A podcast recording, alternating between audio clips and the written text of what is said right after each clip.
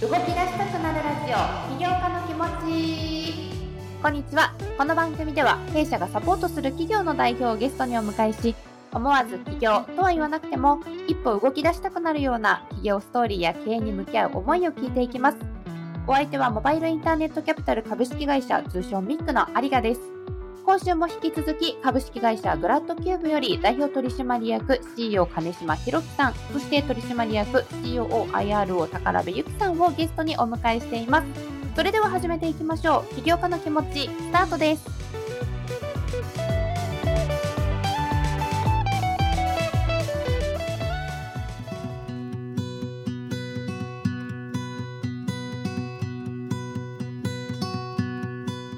金島さん、ご自身のことについてお聞きしていきたいなって思うんですけれども、ご存知の方もいらっしゃるかもしれないんですけども、リトルリーグから高校野球まで筋金入りの球児だったというふうにお聞きしているんですが、幼少期とか学生時代っていうのすでにリーダーシップタイプだったのか、どんな子供だったんですか？このあたりちょっと教えていただきたいなと思うんですが、いかがでしょう？か僕が子供の頃っていうのは、今でもそうなんですけど、現時点でプライベートでは全くリーダーシップを発揮してませんし、したいとも思いません。友人の前ではね。自ら手を挙げるタイプでもなかったし、キャプテンにも選任されたことがないし、はっきり言うと自分のことだけしか考えてない、そして野球部とかラグビー部とかそうですけど、やんちゃな人の集団なんでね、当時は。だからみんな個性が強かったんですけど、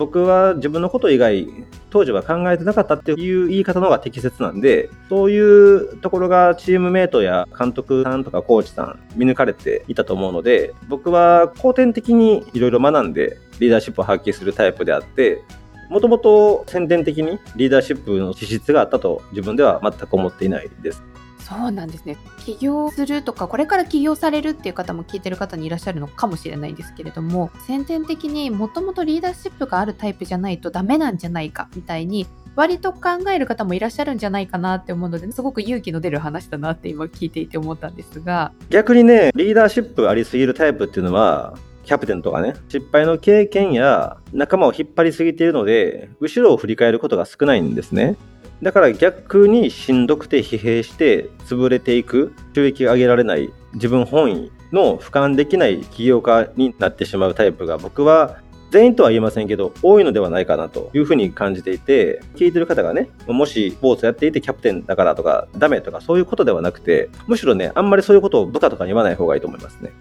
重たいんですよ。自分はキャプテンだったからリーダーシップできるとかって思わせたらダメなんですよ。他人やステークホルダーが思うことであって、自分が引っ張っていってるなんて思ってしまうと思い上がりになって過信から油断が生まれて衰退への道に進むので常にやはりそこは謙虚に自分を俯瞰しながらやっていくことが逆に僕だからリーダーシップなくてよかったなと思ってます。客観視することがもともとできるタイプだったからっていうことですね。そこはできてました。だからおとなしいところとやんちゃなところと二分してた子供生活でしたね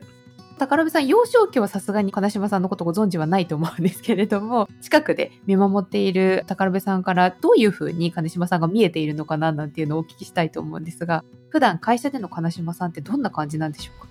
金島についてはよく見た目が割と派手なこともありまして、誤解されがち。常に筋トレもですね、ツイッターやインスタとかでも発信してますので、派手で筋肉社長みたいなイメージがつきやすいと思うんですけれども、実は真逆な部分が非常に大きくてですね、分析オタクといいますか、会社においては事業の戦略に関してもかなり細かく分析をしています。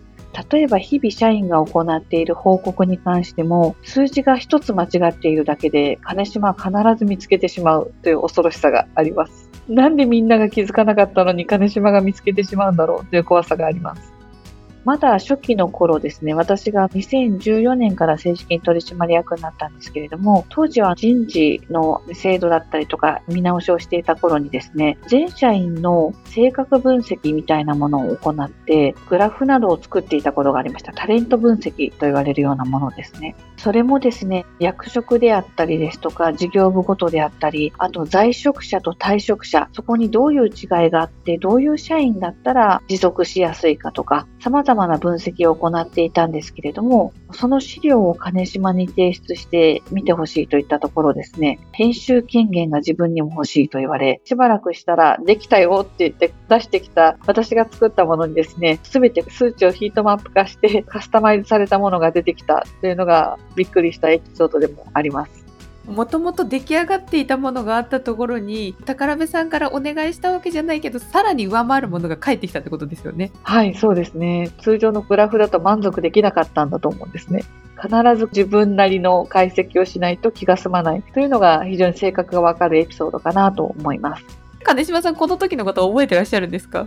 宝部とは本当によく喋るんですけど僕今初めて聞きました無意識というかそんなに特別なこととしてやってなかったんでしょうね。そう。これ特に本当に起業家の気持ちとして聞いていらっしゃるミックさんに関わる方たち、あるいはそうじゃない方も含めてそうなんですけど、第三者割当増資株式を渡して資金を入れていただくっていう形の中で、事業系とか銀行系とか、海外も含めて107社のベンチャーキャピタルを全部リスト化して、で、そこがどこ出資していたのか、平均バリエーションどれぐらいなのかとか、なぜそこに入れたのかとか、その傾向を全部グラフとリストにしたんですよね。いろいろな会社と会って、会うたんびにそこの会社にこんなこと言われた、こんなことあったとかってメモしていったりとかしてね。豆ですね。いや、そこまでしないとダメなんですよ。経営っていう覚悟を持ってね、どこと組むかってすごく重要なので、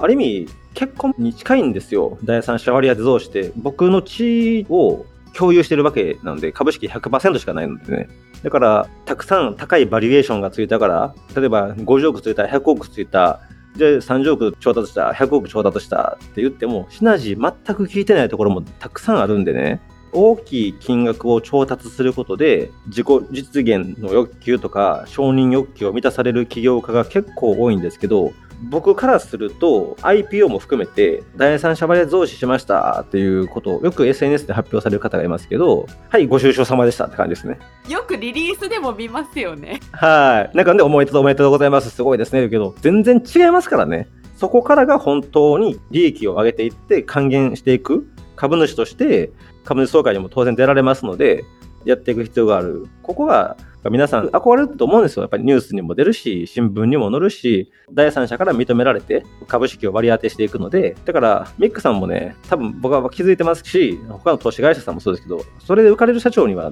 どこも多分出資してない。絶対に。本当に今僕が感じているのは、社長がすごく見られているので、事業ドメインとかよりも柔軟に変化に適応できるかっていうことが大事なのでは、ちょっと話飛んですいませんね。いえいえいえ。今は3年近く経って、2月14に入れてもらったので、バレンタインっていうことで覚えてるんですよ。もう間もなくなんですよね。実は収録が2月なので。そう、収録がね、これ発表の時とちょっと時期は違いますけど、もうすぐなのでね、なんか懐かしい気持ちになってきてます。やっぱりお伺いしていると確固たる覚悟っていうところをものすごく芯としてぶれないものがあるっていうのを感じるんですけれども01で会社を立ち上げていくってかなりのエネルギーがやっぱり必要になると思うんですよね。金島さんからもすごく伝わってくるんですがその2007年の創業から変わらずにブレずに可能にしている金島さんを突き動かしている原動力っていうのは何になるんですか？変わらずにって思われる方がほとんどだと思うんですけど僕はその企業のフェーズごとに変わるべきだと思っていて、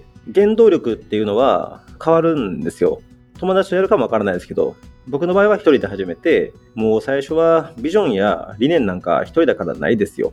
生きていくことが精一杯で必死。稼ぐことにですね。生きていくことに理念とかビジョンの減ったくでもないんですよ。綺麗事で最初から理念作る会社とかがね、よく、まあ綺麗事って言ったら失礼かもわからないけど、じゃあ自分たちはこんな理念があるからこんな会社作ったんだ、大学ベンチャーだ、友達と集まったんだ。ってやりますけども、それは僕は素晴らしいことだと思うんですよ。ビジョンや理念から考えてやっていくのは素晴らしいんですけど、まず稼ぐという現実モデルがない中でいきなり理念決めちゃうのがすごく違和感感じていて、綺麗事じゃなく、その前に信用されてできるビジネスモデルをちゃんと考えていくっていうフェーズに最初なりました。がある程度少しだけね、軌道に乗ってきた時に社員が入ってきましたと。で、宝部が第二創業に入ってきましたと。その時には社員が数名、まあ一人でも二人でもいたら立派な社長になってくるので、次はお金から共感をしてもらわなければならないんですね。共感になってくると、その時にようやく理念という言葉が必要になってくるんですよ。でも理念はビジョンではないんで、そこからさらに人が増えてくると、その伝達力っていうのが下がってくるんですね。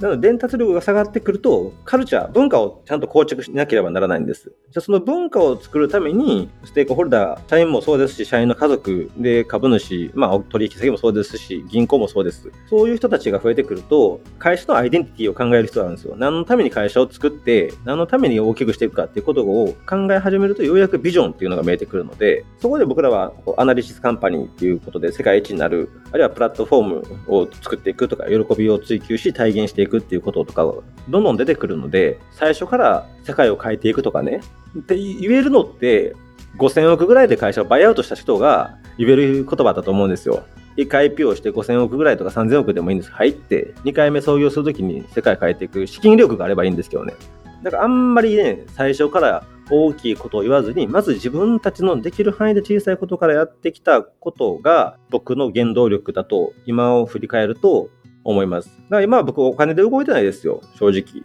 なんかみんなの幸せとかそういうふうに今は感じてます。最初からそうしなければならないっていうわけじゃないということですよね。最近どうしても風潮として ESG 投資だ、SDGs だ、社会課題解決だっていうところがすごくわーって走っている感じがして、そこと密接じゃないと認められないとか、社会的に意義がないんじゃないかみたいに思われがちなんじゃないかなっていうところがどうしてもこう感じていたので。そうですね。そんなことは、はっきり言って、スタートアップで5年未満の中には飛び抜けたペガサスやユニコーンの企業は出てきますけど、ほとんどの企業はそうじゃないので目立たないので、稼ぐ力、そしてその稼いだお金でどうやって、まずは周り、そして国に、ステークホルダーに貢献していくかっていうことを考えたらいいので、飛び越して SDGs とかね、いや、環境問題どこまで変えれるパワー持ってんねんと、その前にもっと納税しなさいっていう感じになってきますしね。はい。国民の三大義務なんでね、納税は。最初に生きるためにっておっしゃってたと思うんですけど、その金島さんのエピソードは実は1年前のですね、シーズン1の方で詳しくお話しいただいているので、どういう起業のきっかけがあったのかなと気になる方はシーズン1を振り返っていただきたいなと思いますので。はい。昨日のことのように覚えております。